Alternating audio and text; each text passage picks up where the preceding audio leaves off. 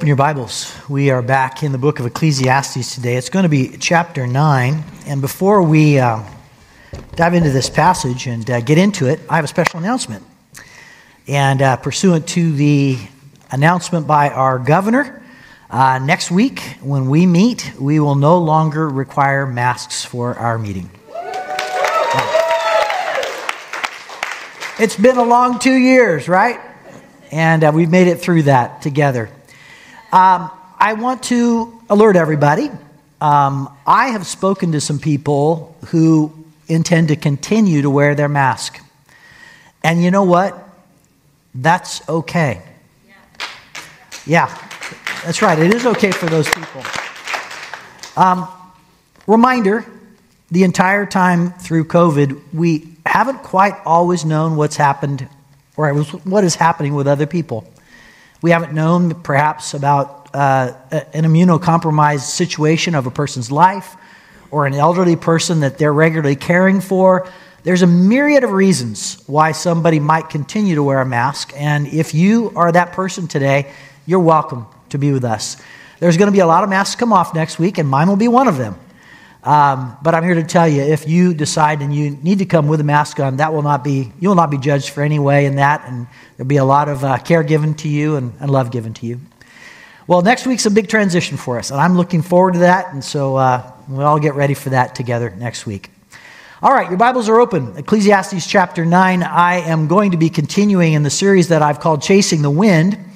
And believe it or not, past this Sunday, just four more Sundays in this series, and the book is, for me, it's gone really, really fast. Can I remind you just what we're hap- what's happening in the book and what Solomon's doing? Solomon's saying, um, I'm going to apply all my wisdom. And I've seen a lot of it. By this time, Solomon was a little bit older, probably as king. He'd seen a lot happen. And he says, I want to apply my wisdom to try to find out the true value of some things that are common to human life and human experience. So he said, You know what? I'm going to apply my wisdom to find out the value of things like uh, money and things like pleasure and things like work. Last week we talked about what it's like to have people in authority over us and what is our response to that. And well, spoiler alert, he says that all these things appear to be like vapor to him. He says, You think you can reach out and grasp them and you can control them, but you can't. And so there continue to be that Hebrew word I continue to remind you of, it continues to be havel or it continues to be meaningless or vanity, or again, my favorite word for that, vaporous. It's something that you can't quite grasp. Well, today, Solomon is going to be dealing with the things and the way they appear in life. You know the saying, looks can be deceiving. Looks can be deceiving. We oftentimes use that about a person. Anytime we see somebody, we say looks can be deceiving, and that can be a very, very powerful thing about a compliment. But it all can also be, well, you know, hey, there's some sketchy things going on here. Looks can be deceiving. It can seem very good, but on the other hand, it's not. It could be around a person that you might say, wow, they seem to be a trustworthy person, but boy, I found out more about them, and they're not nearly as trustworthy as I thought they were. In fact, maybe they're bad and they're corrupt. In order to warm you up today on this idea of looks can be deceiving. And because I knew the kids were going to be with us today too, I have chosen a little video for us to watch. It's just a real short clip from The Lion King. And if you remember, Simba is the cub, and Simba has an uncle named Scar. Now, that probably should have been a tip off that he was not a good dude, but nevertheless, uh, Simba here is all trusting because he's just a kid, and everybody's got to be, especially an uncle's got to be good. And so he's going to have an interaction with Scar. And Scar, little does he know, is actually planning his father's death. And so uh, let's watch the episode here from The Lion King. Now you wait here. Your father has a marvelous surprise for you. Ooh, what is it? If I told you, it wouldn't be a surprise now, would it? If you tell me, I'll still act surprised. you are such a naughty boy. Come on, Uncle Scar. No, no, no, no, no, no, no. This is just for you and your daddy. You know, a sort of father-son thing. Well, I'd better go get him. I'll go with you. No. No, just stay on this rock. You wouldn't want to end up in another mess like you did with the hyenas. You know about that? Simba, everybody knows about that. Really? Oh, yes. Lucky Daddy was there to save you, eh? Oh, and just between us, you might want to work on that little roar of yours, hmm? Oh, okay. Hey, Uncle Scar. Will I like the surprise? Simba, it's to die for.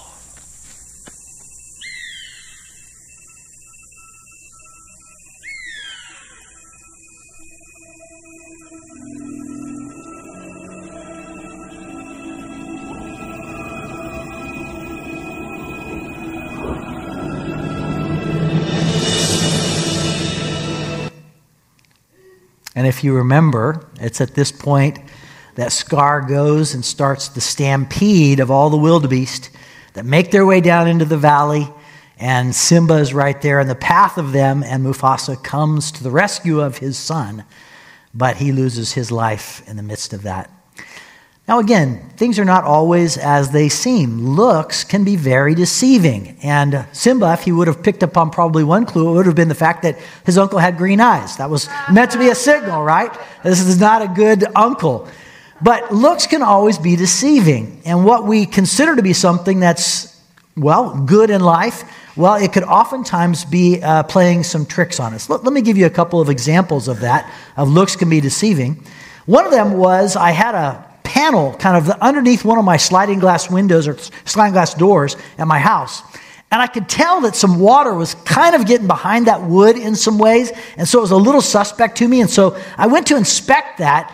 And, you know, on the surface, I could see that the paint was still there. It was all in good shape. And, you know, by the look of it, it looked to be fine. But then I got a screwdriver and I began to tap around on that wood. And at one spot, right on through, and the wood behind it was rotten. Now, the paint had, hold, hold, hold, had held up and it looked okay, but if you really inspected it, looks can be deceiving. It wasn't really good. Let me give you a couple of other pictures that I want to show you. One of them is a fish on the bottom of the ocean. You can barely see him. You see his little orange lips right there. And all kinds of fish pass by and think that's just the bottom of the ocean. But no, if they get very close, they find out that actually is a predator fish that's ready to take a gulp and eat the little fish. Looks can be deceiving. Let me show you one more. Here's a picture of, well, what is it a picture of? Who can guess what that might be inside that plastic bottle? Somebody said olive oil. Somebody have another guess? Apple juice. And which one is it? Well, the label is off of that, so we're not quite sure which one it is. And you would really have to probably investigate that in order to figure out what is really in it because looks can be deceiving. Things are not always as they seem. Solomon is not necessarily interested in whether or not we can decipher whether or not that plastic bottle is apple juice or olive oil. That's not his interest. His interest is in bigger things of life for us. He's interested in the circumstances of life. And Solomon today is going to, by example, demonstrate to us that, well, things are not always what they seem. Things uh, can't always be trusted by just what you see on the surface. We build all kinds of mental models and the way things are supposed to be. For instance, one of our uh, things that we would believe is if you get a good education, you're set for life. Or if, you, if you're married, you live happily ever after. And of course, uh, things don't always operate exactly like that. Solomon gonna, is going to take a minute to tell us a little bit about the instances of life in which looks can be deceiving. You think you automatically know the way this story is supposed to play out, but it doesn't always play out that way. You've noticed that I have not read the entire passage today. Uh, in fact, this week I'm going to do something a little bit different. We're going to read each section and then I'm going to comment on it. And again, he's going to give us some examples of the reasons why look to be very deceiving. And he's going to tell us about some instances in which we think we know what's going on, but we really don't. Can I just tell you also this week that this is a very difficult passage? Uh, if you read the whole thing in, in its course, which I did many times this week, sometimes I was just scratching my head and saying, What is going on with this passage? And it took me a while for it to kind of dial in for me. And I, I, hope it makes some sense for you by the time today ends. But again, I'm just admitting on the front end of this, uh, this is a very difficult passage to get. I hope I can make some sense of it for us. We're going to start off with, again, his first example of looks that can be deceiving. And he says, looks can be deceiving when it comes to moral living. We automatically think that individuals who lead moral lives, morally excellent lives, are guaranteed to have better lives. I'm starting off in verse 1, chapter 9. This is the way Solomon puts it. But all this I had, to, to, uh, I had laid to heart, examining it all, how the righteous and the wise and their deeds are in the hand of God. Whether it is love or hate, man does not know. Both are before him it's the same for all, since the same event happens to the righteous and to the wicked, to the good and to the evil, to the clean and to the unclean, to him who sacrifices and him who does not sacrifice. As the good one is, so the sinner, and he who swears is as he who shuns an oath. This is an evil in all that is done under the sun. The same event happens to all.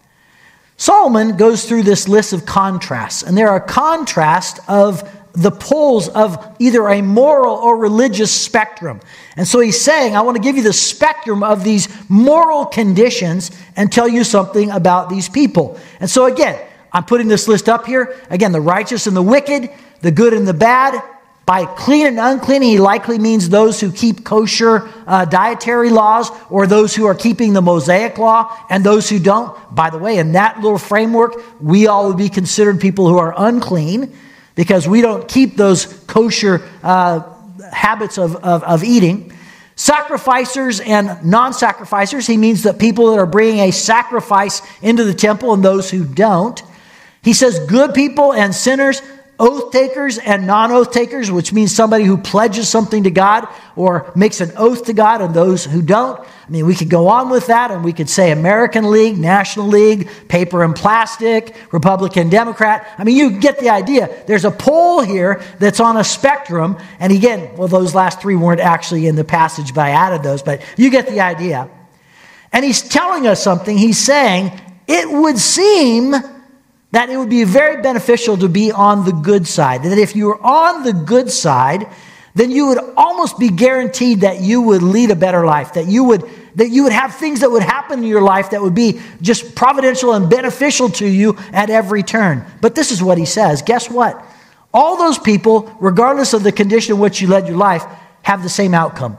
Death is the outcome. Ray Stedman said this Our own death is the hard square peg that refuses to fit into the round holes we have planned for the future. And it's what makes us protest. Why should we learn all these great lessons of life just to give, to give them up without the opportunity to use them once we finally have mastered them? And maybe some of you have felt that way. It's like, well, I've spent a life of learning all these things, and now it's cut short, or seemingly there's a roadblock in some way for me to be able to practice that. Go back again to verse 1, and I want you to see something there because he says, Man doesn't know whether love or hate awaits him. And by that, he means with God. He says, with God, most men don't know, he says, whether they're accepted or rejected. And this is what he means by that. We don't know if we just look at the conditions of what's happening in somebody's life. It's not easy to tell by just looking at them and the sequence of events that's happening whether or not they are accepted or rejected by God. You can't look and know by their health or sickness about that, by their wealth or poverty about that, by their life or death about that. You can't tell whether or not God's love or displeasure is upon them by simply looking at the outcome. He says this is because, well, God's chosen people, you would think, would be the people of all people because they're God's chosen people that would have the easiest of lives. But, but we all know that's not the case. They don't oftentimes uh, God's people have the easiest of lives. They're individuals who suffer misfortune, they suffer sickness, they suffer financial hardship, they suffer tragedy. And I, again, I could make the case that the Bible talks about perhaps the righteous people being the ones who have some of the most difficult problems. You think about Job. He maybe is one of our best examples. And Job is this guy that doesn't know that God really pleases, is pleased with him. In fact, considers him to be the most righteous man on earth.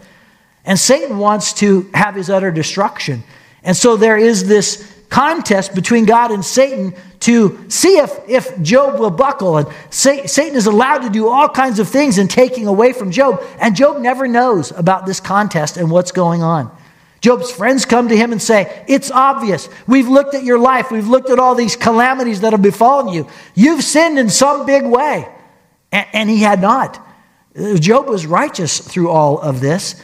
And yet, all of these things happened to him. You wouldn't know by looking at him that he was a blessed man by God.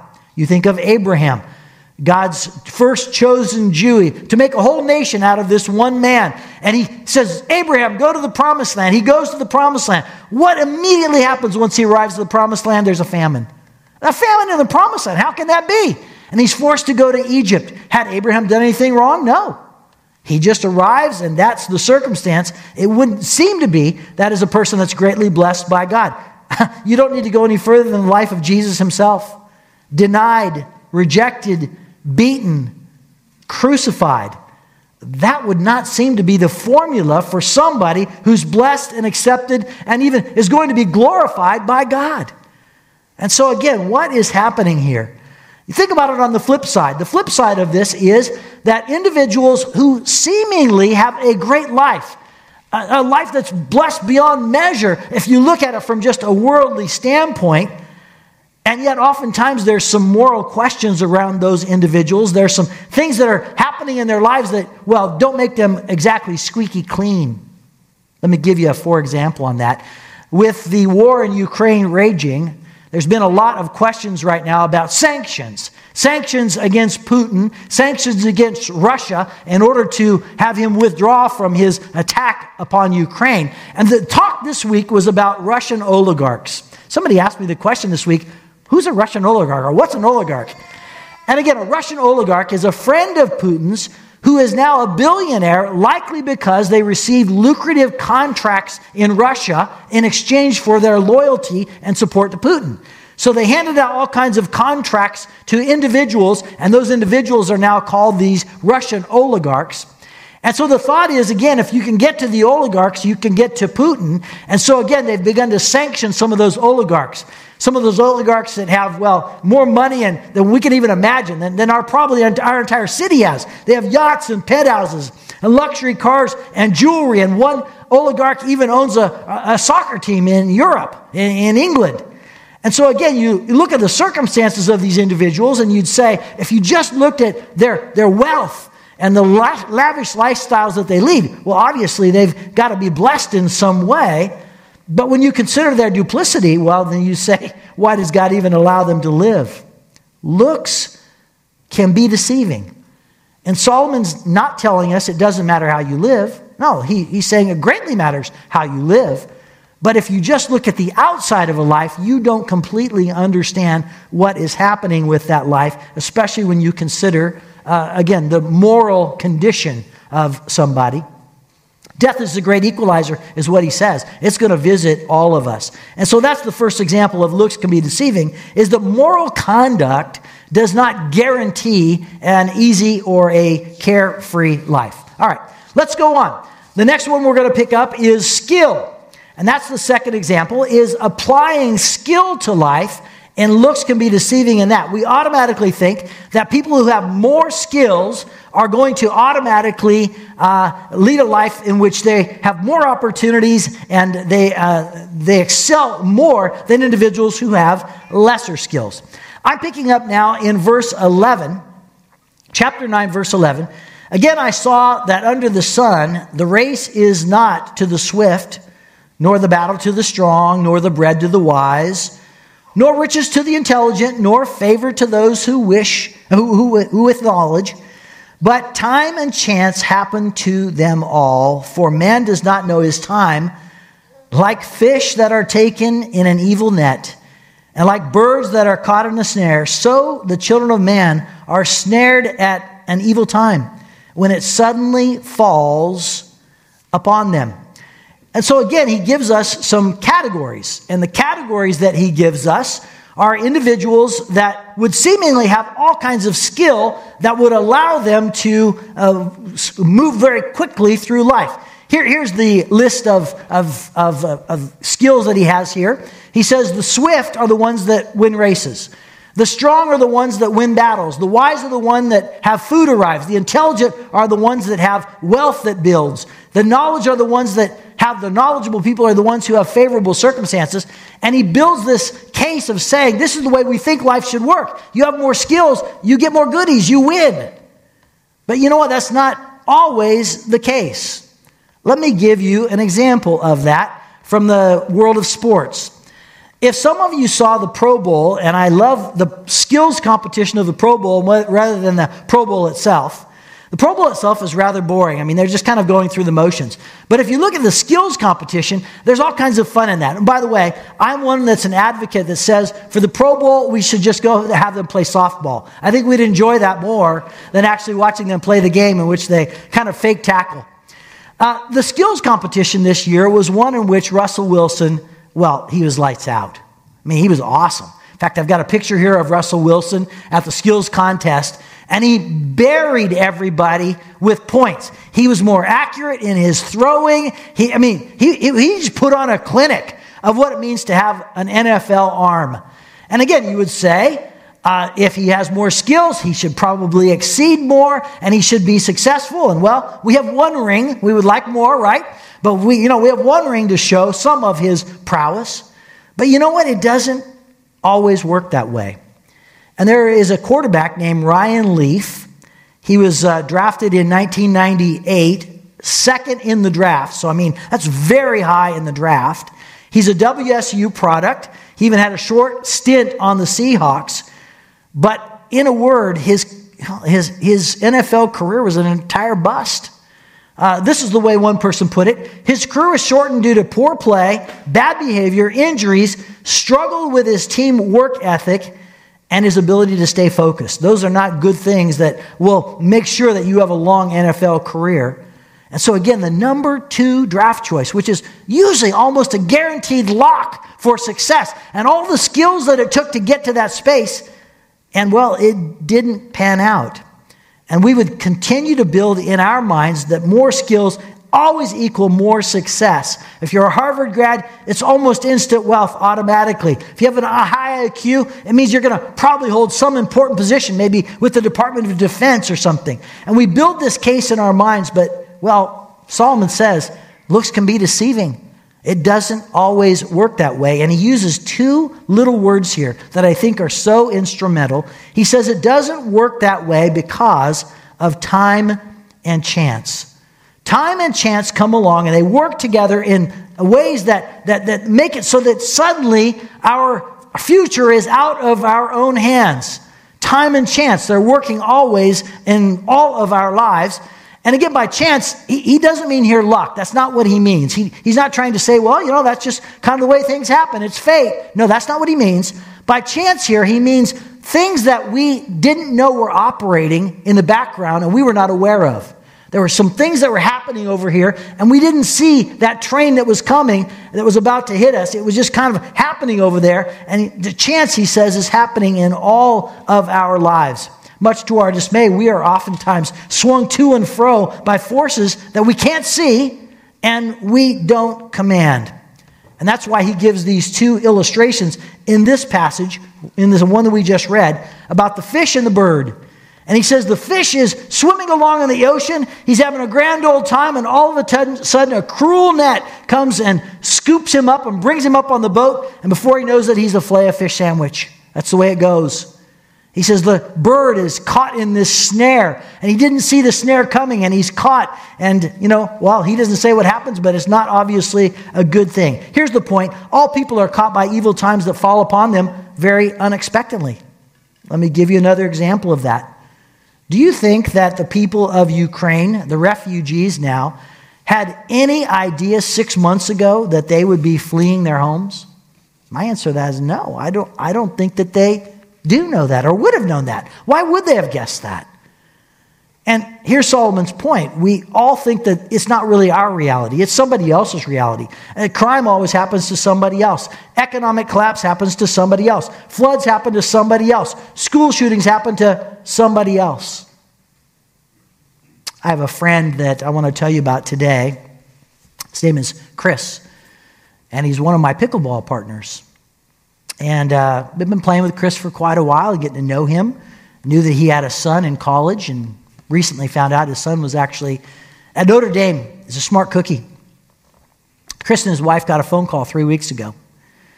And uh, it was the uh, hospital at South Bend, Indiana. And they said, uh, Sir, we'd, we'd like to tell you that your son just came out of surgery and we'd like for you to get on a plane and come right away.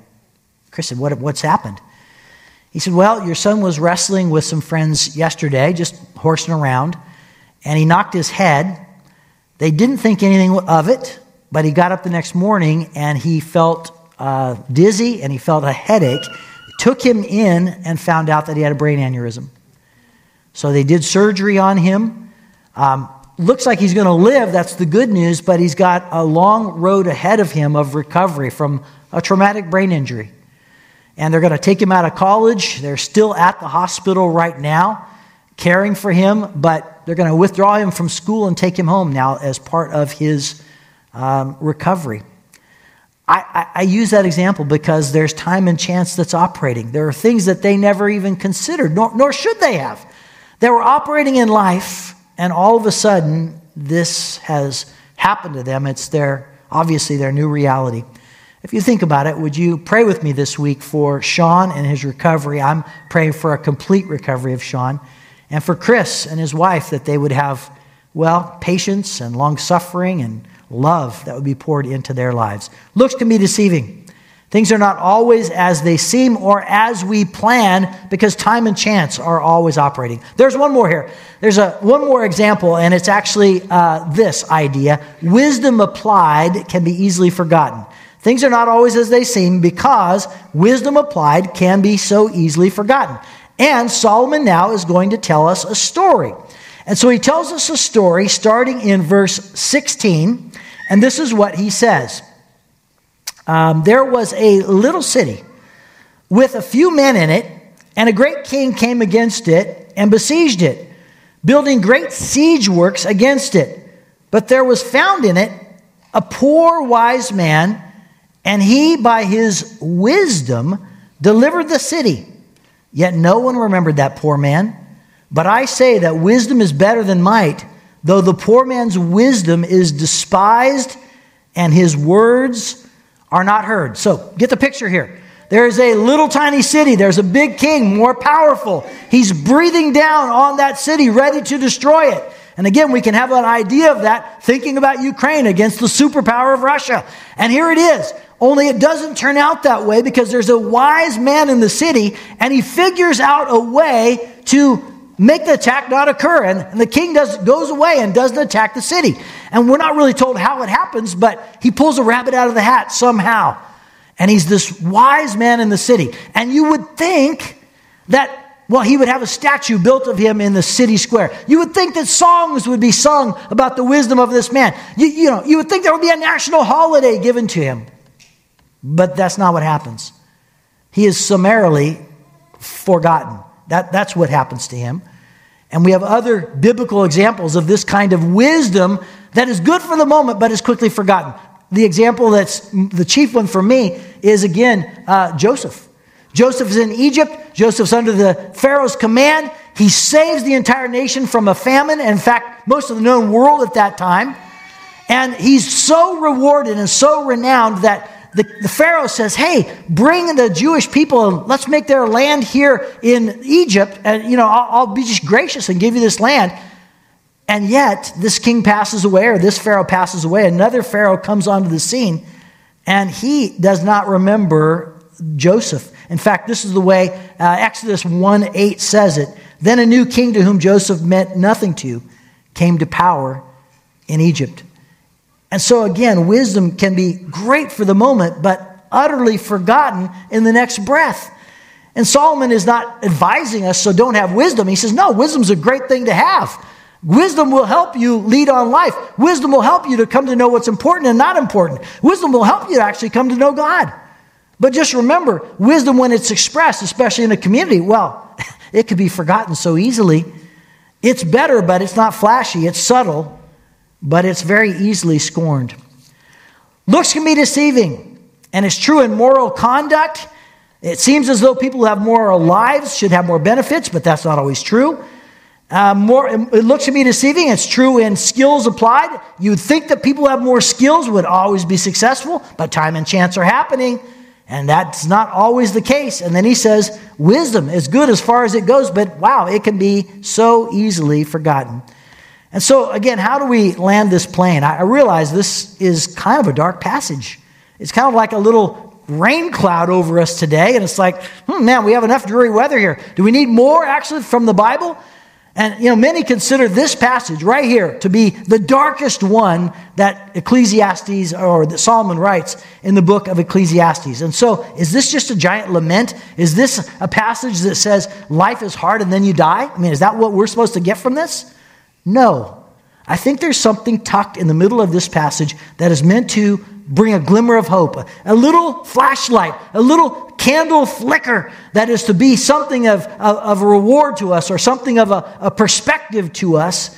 And Solomon is going to come back to a common theme. It's fact, fact, it's something that's been a theme for him. I looked it up, and Solomon has used this theme that he's going to say right here five times in this book up to this point.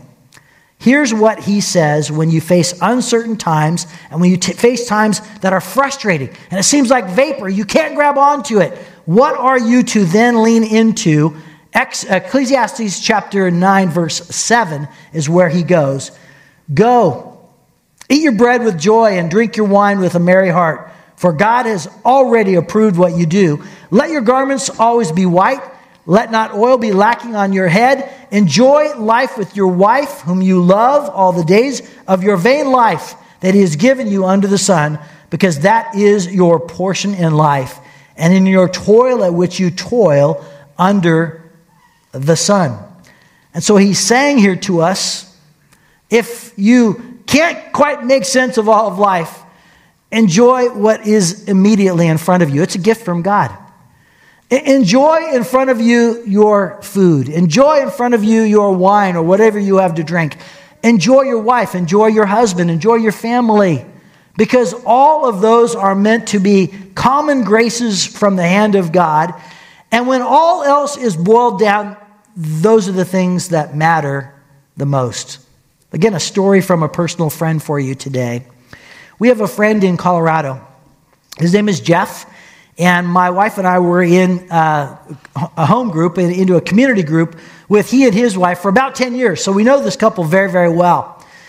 Jeff just uh, retired last year, and he went to the doctor for his physical and found out that he has colorectal cancer in stage three. I was like, that is not what he wanted to hear for retirement. Jeff told us something that's very valuable through this time. He said, Here's what's happened. What's happened is I am more highly valuing friends and family like never before because that's what's important. It was great news when they told me that my treatment, although it's going to be long and there's going to be surgery involved, is very treatable, and I get to go to my, my son's wedding in May. That's what matters the most to me. Simple things like the Super Bowl party they experienced a few weeks ago, just being together with family, it mattered so much to him. A walk around the neighborhood mattered so much to him. And when you start boiling all of life down, it's the simple things right in front of us, the relationships in front of us, the simple pleasures that God affords to us. Those are the things that matter, especially when life can seem so unpredictable and out of control. Now, again, he's not saying don't ever do planning. Planning can be good, but he's saying plan with an asterisk because you have no guarantee of what you are planning for. Moreover, we again enjoy the things that are the daily pleasures immediately before us. Looks can be deceiving. Life does not always go as planned. And this is what drives us to trust God for what we cannot see. And it leaves us to enjoy the blessings that are immediately ours that we don't have to wait for and are right in front of us every day. Looks can be deceiving. We trust God in the midst of those times. Father, uh, I just admit this is a hard passage for me. And I thank you for bringing some level of clarity to my life on it. And I pray that's the case also with my friends. What you're reminding us is that we may think things are one way, but they could be completely another. And you are the true north in the midst of all of our struggles, our trials, our difficulties. And all of those things perhaps conspire in order that we would come and we would find you and we would find your enduring way, your Alpha and Omega way.